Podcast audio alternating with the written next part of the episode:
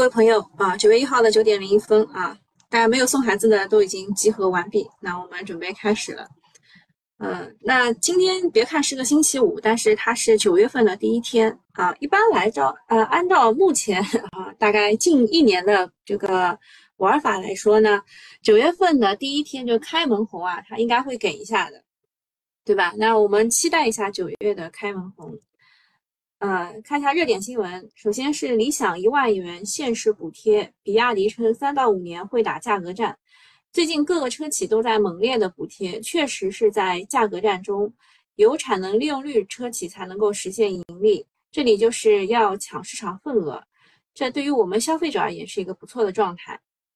第二个就是昨天晚上啊，昨天晚上啊，部分国有大行。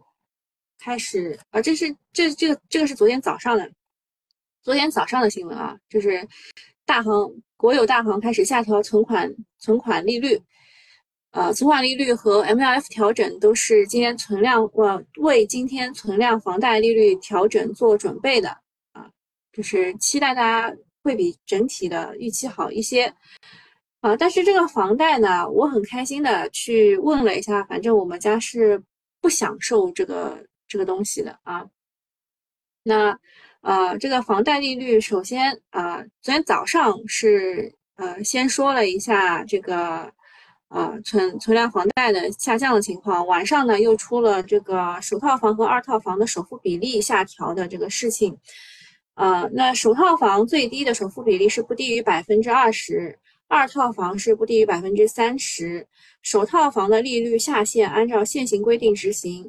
二套房的下限，呃，不低于城市报价利率再加二十个基点。然后说，存量的首套房利率可以从今年的九月二十五号起申请调降或者是变更合同利率，调整后的利率不低于原贷款发放时间那个时候城市的利率政策下限。那这次的政策调整还是有些超预期的，明确了全国统一的政策下限。啊，各个地方可以根据实际适当的去调整，就其实它还是一城一策的。同时明确了存量房贷利率可调整的时间点，可见政策推进的力度和决心。啊，今天可能会有一定的反馈，但持续性是不好说的。我跟你们说一下，为什么我我们家就是不在这个不在之列啊，不在这个之列。我问了一下我的朋友们，他们说我们也不行。啊，有一种呢，我们家为什么不行？因为我们家不是首套房。啊，它是存量贷款的首套房的利率才可以下调，就我们家为什么不行？那我家我朋友家为什么不行呢？是因为他当时申请的是首套房，但是已经按照就是比较低的利率给他了，他也没有下调的空间，所以就虽然你看上去很好吧，但是啊，说实话就是。嗯，慢慢啊，嗯，就是慢慢的在降。那前两天网传的版本就是，呃，第一个是不会一次性的下降到基准的利率，然后第二个是会根据实际加 BP 的情况，范围在十到五十之内。目前大概测算是一百五十 BP 以上降五十 BP，五十到一百降三十 BP，低于五十的降十 BP。实际的操作在测，然后呃，暂时先定大方案。都要报备统一的政策。那么这前两天的版本，今天的央行原原话就是不低于当时啊所在城市首套房商业性个人住房贷款的利率政策下限。比如说，如果贷款发放时当地的下限利率是 LPR 加五十个 BP，那客户是 LPR 加一百个 BP，然后 B 客户又是 LPR 加五十个 BP，那么现在该地下限是 LPR 减二十个 BP，那么这个 A 客户是最多可以调到 LPR 加五十个 BP，而 B 客户是不能调的。反正我的朋友就是不能调的那一类，就是他当时已经拿到了比较低的利率。然后银行组率先发声说，这个毛毛雨啦，因为大部分的北上广、北上深按揭客户首套房利率都是呃执行政策下限的水平的，所以本次都无需调整。然后地产组反驳了，说他们没有考虑到因为认贷，好像是认认认房不认贷的政策吧？啊，然后有些人二套变成了首套，从而下下降利率的情况，这个真的是很少很少这种情况啊。这个是我们说的，呃，央行发大招，嗯，没有什么大招，感觉就是我我和我的朋友们啊，基本上都享受不了他这个大招。第三件事情，我看昨天群里也发了，就是茅台和瑞幸联名推这个他们的一款咖啡，预计九月四号上市。茅台之前就搞了一个茅台冰激凌，对吧？现在还是搞咖啡，在呃瑞幸上了之后，呃，我们肯定要去试一试的，对不对？如果还是九块九，那就真的很给力了。茅台呢，昨天又出圈了，被曝和瑞幸推了联名款的咖啡，叫做酱香拿铁，还打出了美酒加咖啡啊。就爱这一杯这个广告语，自从茅台新领导上任之后呢，不断在创新层面玩花活。一方面是在白酒以外的品类做尝试，更重要的是让茅台的品牌文化更接近年轻群体，提升品牌价值。它没有掉价就已经不错了。然后我问了一下我很爱喝咖啡的那些朋友啊，他们说这个茅台真会营销啊，什么之类的，就没有人想到瑞幸吗？就是茅台为什么选了瑞幸呢？还有就是我的朋友说，他一开始以为会和 Manner 去合作，因为 Manner 很喜欢搞这种营销的。然后最后是瑞幸先啊，先先先拿到了。好，还有一个新闻就是第三届“一带一路”国际高峰论坛于十月举办啊。我们之前是在一七和一九年分别举办了第一届和第二届国际峰会，一百四十五个国家参与，国际反响非常好。今年是一带一路倡议提出十周年，本次的峰会意义更加重大。当前国内经济仍然面临较大的压力，此此时召开峰会，加强国际合作，也将促进国内企业走出去，尤其是基建、港口、跨境贸易等方向，有望获得市场的关注。呃，我就顺便一起讲了啊。呃，这个一带一路这个事情呢，我我们已经就是讨论了很多遍了。就十月份十周年，对吧？这几个字要记住。然后其实呢，今年对于“一带一路”还有很多的催化，比如说九月五号的时候有东方经济论坛将召开，九月九号的时候有 G20 峰会将召开。此前还有报道说，中吉乌铁路将于九月开工，啊，说全长有五百二十三公里，建成之后会缩短那个货物的运。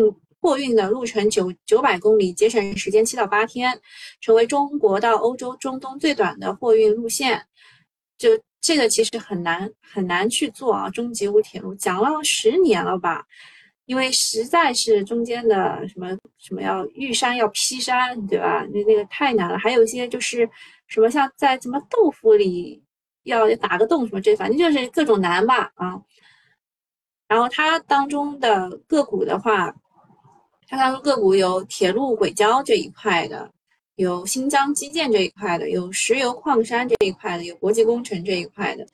但我看了一下，像昨天呃游资很喜欢的北方国际啊，对吧？都都没有怎么涨，反而是新疆的那一批股涨得比较好。那后来去问了一下，原来是因为有网传说新疆啊，新疆可能会开呃呃，就是什么新疆。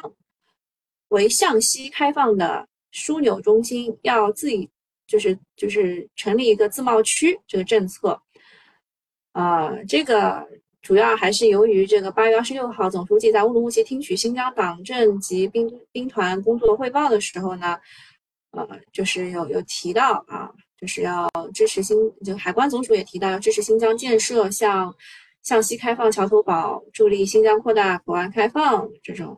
就是二零一六年的时候，他就提出要深深建自贸区，然后就是昨天涨的这些股，像新疆交建啊，是为什么啊？为什么就是会涨呢？为什么烂板呢？就就这些原因，就是内幕内幕狗。然后新在股份的话，因为它的实控人也是新疆生产建设兵团，然后大股东是这个这个主营中欧班列这业务的。另外还有原道通信，它地处新疆啊，做这个 AI 这一块的数据挖掘的，还有汇佳时代在新疆有六家百货中心、四家购物中心、十家独立超市啊，这个就这这个概念股啊，概念股大大大家挖掘一下。好，这个是一带一路的峰会这件事情，就是除了除了一带一路之外，还会往新疆这块去靠一靠。第二件事情。呃，沪硅产业公告称，国家集成电路大基金提前终止减持计划。呃，因为沪硅产业它不满足减持新规的条件，同时由于它没有实控人，所以沪硅的第一大股东呃，也是按照实控人就是来要求他的，所以大基金也不是想卖就能卖的，所以他只能提前终止减持计划。呃，像大股东这样的都不能想卖就卖，对吧？但是人家东方时尚，呃，想卖就卖，但后来也也也准备要买回来啊。呃，然后就是有关部门称，近期将陆续出台促进新能源汽车贸易合作等专项政策措施。受益于国内新能源车产业链优优势，国内汽车出口高速增长，为未来贸易环节，呃，再有再有政策支持的话，有望继续扩大出汽车出口的规模。然后就是呃，这个有关部门宣布提高三项个税专项附加扣除标准。简单测算一下，就是如果你上有老下有小，再有二胎，同时背负房贷的兄台们，按月薪两万计算，可以每月少缴三百元。虽然不多，但是苍蝇腿也是肉。我看另外一种测算，好像是说月入一万的人好像是不用交税，就是就是你就是又有两个老人要抚养，又有孩子要养，又背了房贷，月入一万可以不用交税。好，那我们具体来看一下昨天的央行放大招。呃，第一个是存量首套房利率下调，啊，就是它原文的措辞是原贷款发放时的利率下限，当时普遍是四点八，而不是如今普遍的百分之四，所以下调的空间没有这么大，这个是要注意的。这个是从九月二十五号开始的，呃，平均降幅百呃零点八个百分点，每个房贷家庭一年节省超过五千元，反正我和我的朋友们都没有享受。第二个是全国降低首套房比例，比如二套呃和啊比例和二套房的比例，呃，这个我刚刚也讲过了，首套房你只要付两成啊，然后未来的八成慢慢还，还二套房就付三成。而且利率也降了，对于北京、上海，呃，这些二套房可能刺激也不小。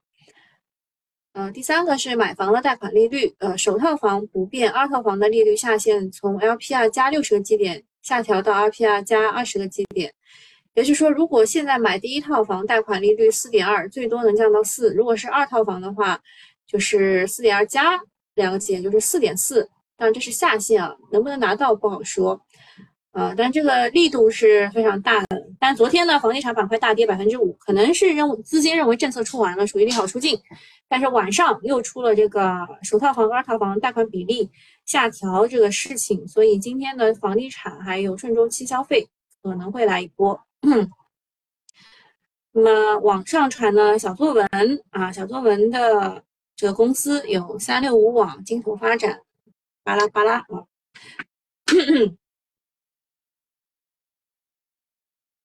好，然后国务院呃提呃有有有几个啊，就是三岁以下的婴幼儿账户专项附加税呃标准提高，由每个婴儿每月一千元提高到两千元。那三岁以上的就怎怎么样呢？不知道。啊，三岁以上的就是子女教育专项费了，也是从一千元提高到两千元。然后赡养老人专项附加税由每月两千元提高到三千元。这都是从今年的一月一号开始实施，那还可以去享享受退税的，嗯，然后就我我说的这个测算就是这个，如果你是独生子女又生了二胎还要养老人，一点五万的工资也可以不用扣个税了，而且是从今年初就开始的。主要社会的群体是上有老下有老下有小的中年人，以后可以每年少交一点个税。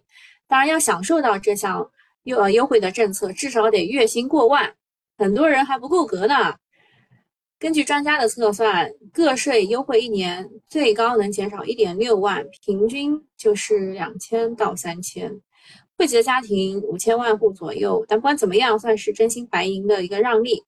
总之，降存量房贷利率和降个人税收都是变相的发钱，而刺激消费最好的手段就是提高收入，减税也是提高收入的一种。啊，接着就讲一讲东方时尚昨天刷屏的一家公司。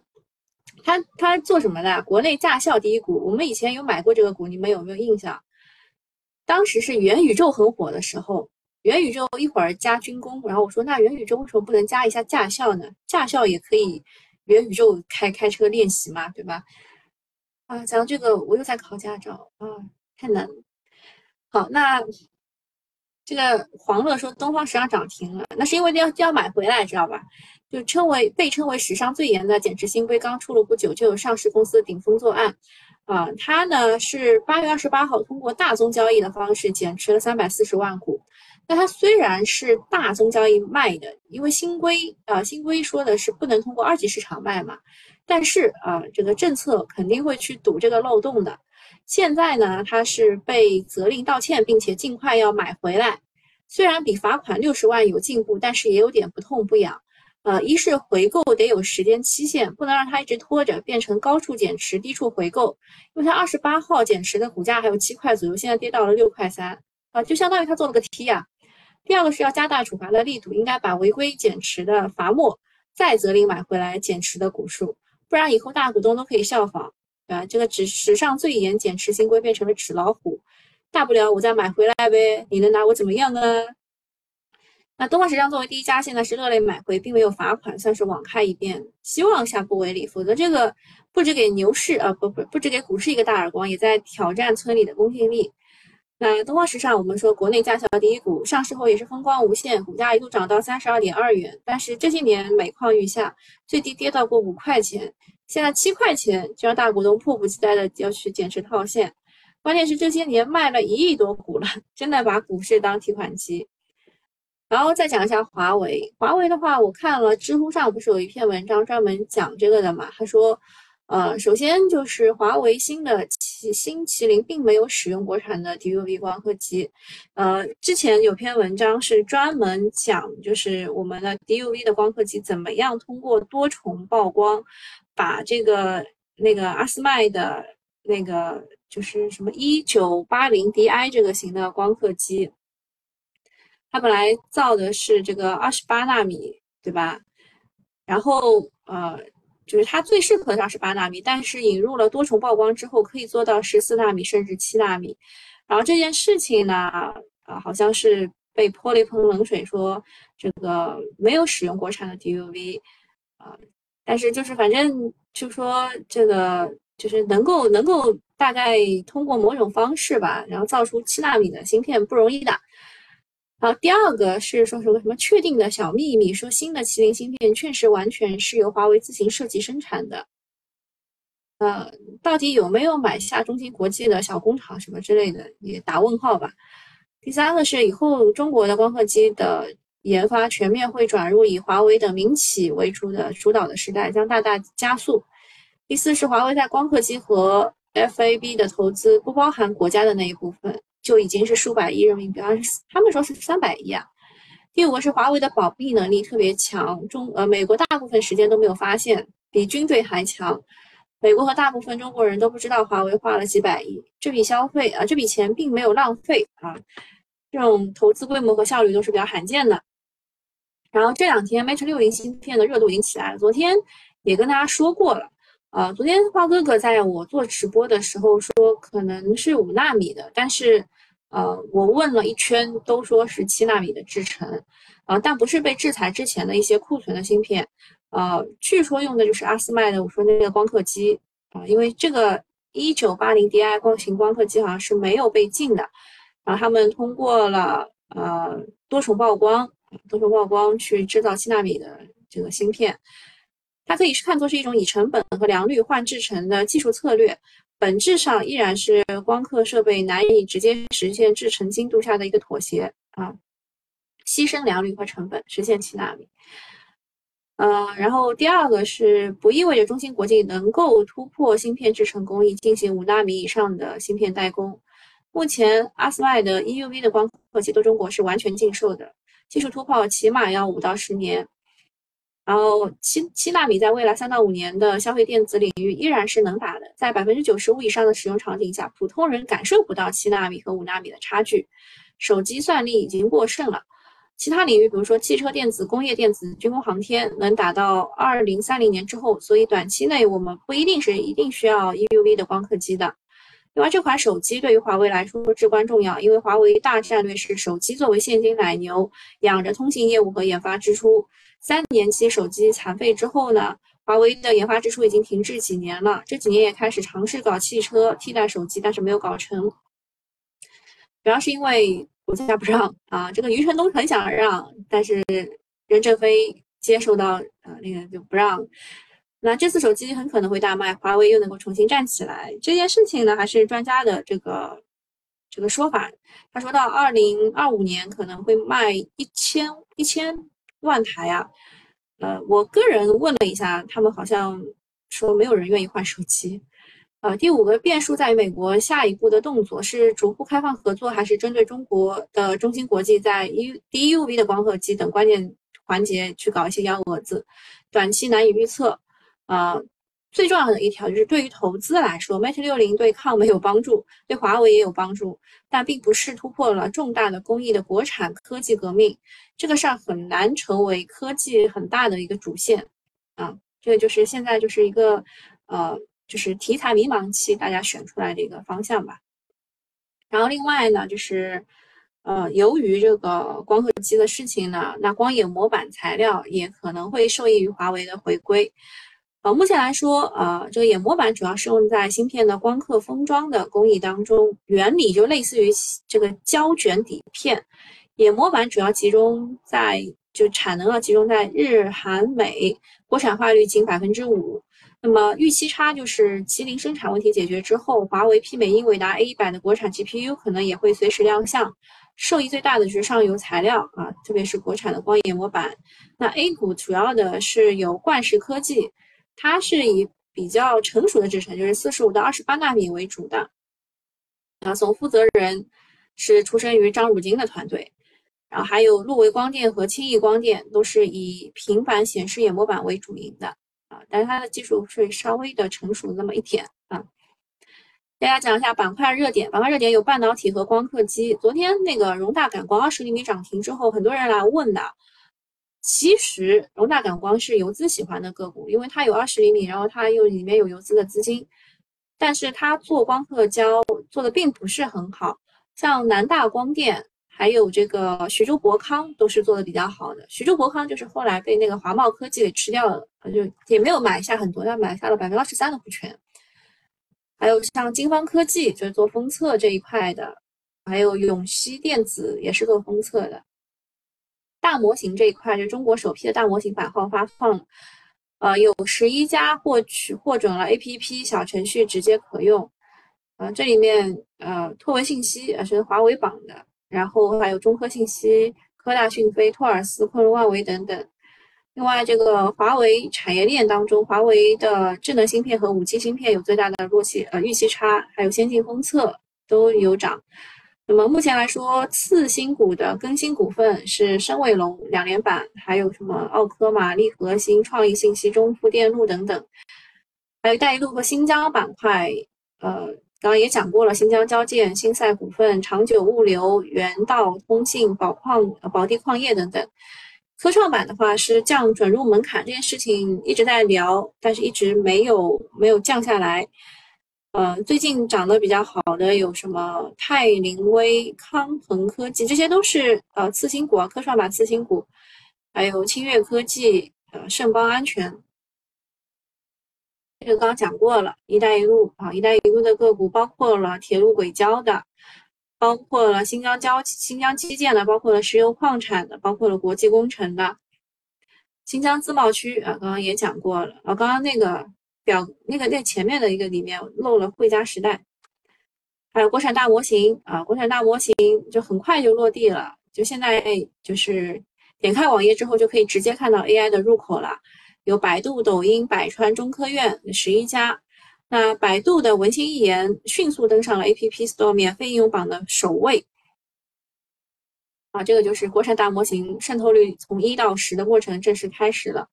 这个大模型的试点是在北上广和其他省份有不同的名额，能够在第一梯队，呃，第一批试点大模型肯定就是每个地方第一梯队的能力了，都是训练了半年的时间，能力强弱放出来比比就知道了。根据 ChatGPT 的经验呢，从零爬坡到峰值大概有半年的时间。最近的访问量，ChatGPT 已经开始出现下滑了，所以当前到明年的春天是国内大模型渗透率快速提升的阶段。当然，那个百模大战之后，可能这个时间段会缩短啊。未来估计，呃，最后能剩下的也不过三家。能够抢到市场的份额的大模型，感觉要满足几个几个条件，一个是基础能力要足够强，第二个是足够的用户群体帮助它去训练，第三个是要有足够丰富的生态，啊，各种的插件，像 GPT 四的插件已经有九百个了啊。啊，公司观察，公司观察。增减持啊，当中有什么石英股份、中国巨石、沪硅产业、江苏银行啊，都是反正要要么不减持，要么要增持。啊，回购的话有科沃斯啊，它的股价最近跌很厉害，还有一到一点五元回购股，一点五亿元回购股份，还有君普智能三千万到五千万回购股份，华友钴业六到十亿元回购股份，视觉中国三千五百万到七千万回购股份。然后还有就是大额解禁，大额解禁的话，这些实控人或大股东是可以减持的啊。就是今天今天的大额解禁，像盛德新泰呀、大业股份、迦南智能、坤工科技、新亚强、微电生理等等这些大股东都是可以减持的。然后还有什么？还有爱玛科技也要要回购股份。那个才哥喜欢的是 九号吧？爱玛还有没有买他的电动车？还有就是这个呃，中远海能下属三家单船公司签署 LNG 的一个呃造船合同和租船的合同。嗯，还有什么事儿？嗯，这个 ST 彭博士实控人收到了证监会立案的告知书。中贝通信啊说它的算力租赁业务尚未产生收入，但是它最近涨得挺好的。好像其他没啥了，已经二十八分了，大家可以去看一下整体的市场情况。嗯，还是地产啊，地产今天会稍微强一点。地产、物业昨天都是大跌的，今天稍微恢复了一点。智能家居啊，这个奥科玛它不一定是真的是智能家居里面的啊。也是一带一路的概念股，啊，就是前面就是这个地产啊，地产装配式建筑也涨，这个森音创业，我都我都没有覆盖过这只股啊，还有地一带一路的地摊经济。工业大麻前两天也涨得比较多，但我我没有给大家列，是说美国说可以将工业大麻列入到药品行业，就昨天涨了一下。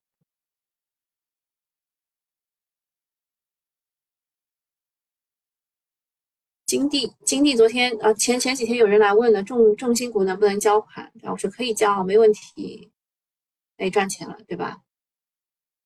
起码赚了。多少钱？六百块。他他中一中一千是一一千股还是五百股啊？好久没有中中新股了，已经忘记了。哇，这个今天都不是很好哎。你看，像这些股啊，都是昨天的，就是游资就争争抢很激烈的股啊。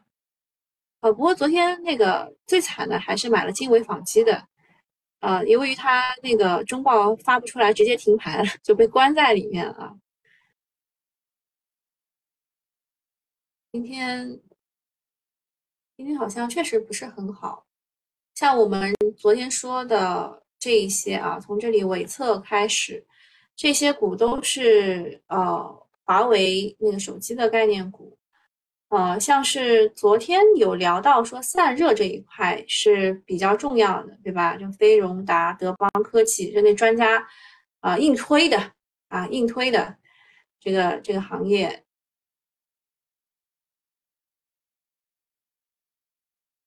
然后这个大湖股份、中电环保这些啊核污染的，昨天下午拉了一下，今天也不是很行啊。啊，倒是地产链的这种橱橱柜啊什么之类稍微涨了一涨。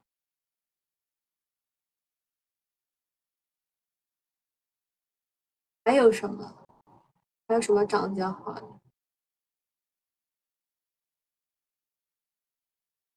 存储芯片啊，这都是芯片好芯片芯片都是芯片。这个是地产我这也是存储芯片这一重工是一带一路这个是地产。啊真的没咋涨这也是芯片北方华创。嗯今天今天又是芯片的一天吗？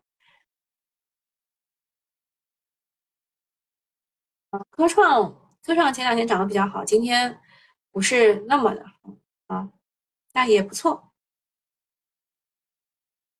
可以去看一眼啊，可以去看一眼。像创业板目前来说涨的是权重啊，宁德时代、东方财富这一块。科创的话涨的哦，涨的基本上都是半导体这一块。那跌的是跌的也不是很多啊，也有半导体啊，跌的也是半导体，涨跌都是半导体。好，大家有什么问题没有啊？哦，对，去看一下东方时尚。东方时尚不会集合竞价又买回来了？哦，没有，我我估计他应该会慢慢的买吧。他是二十八号减持的呀，二十八号集合竞价减持，对吧？三百四十万股，我们都给大家记上，以后拿出来讲讲啊。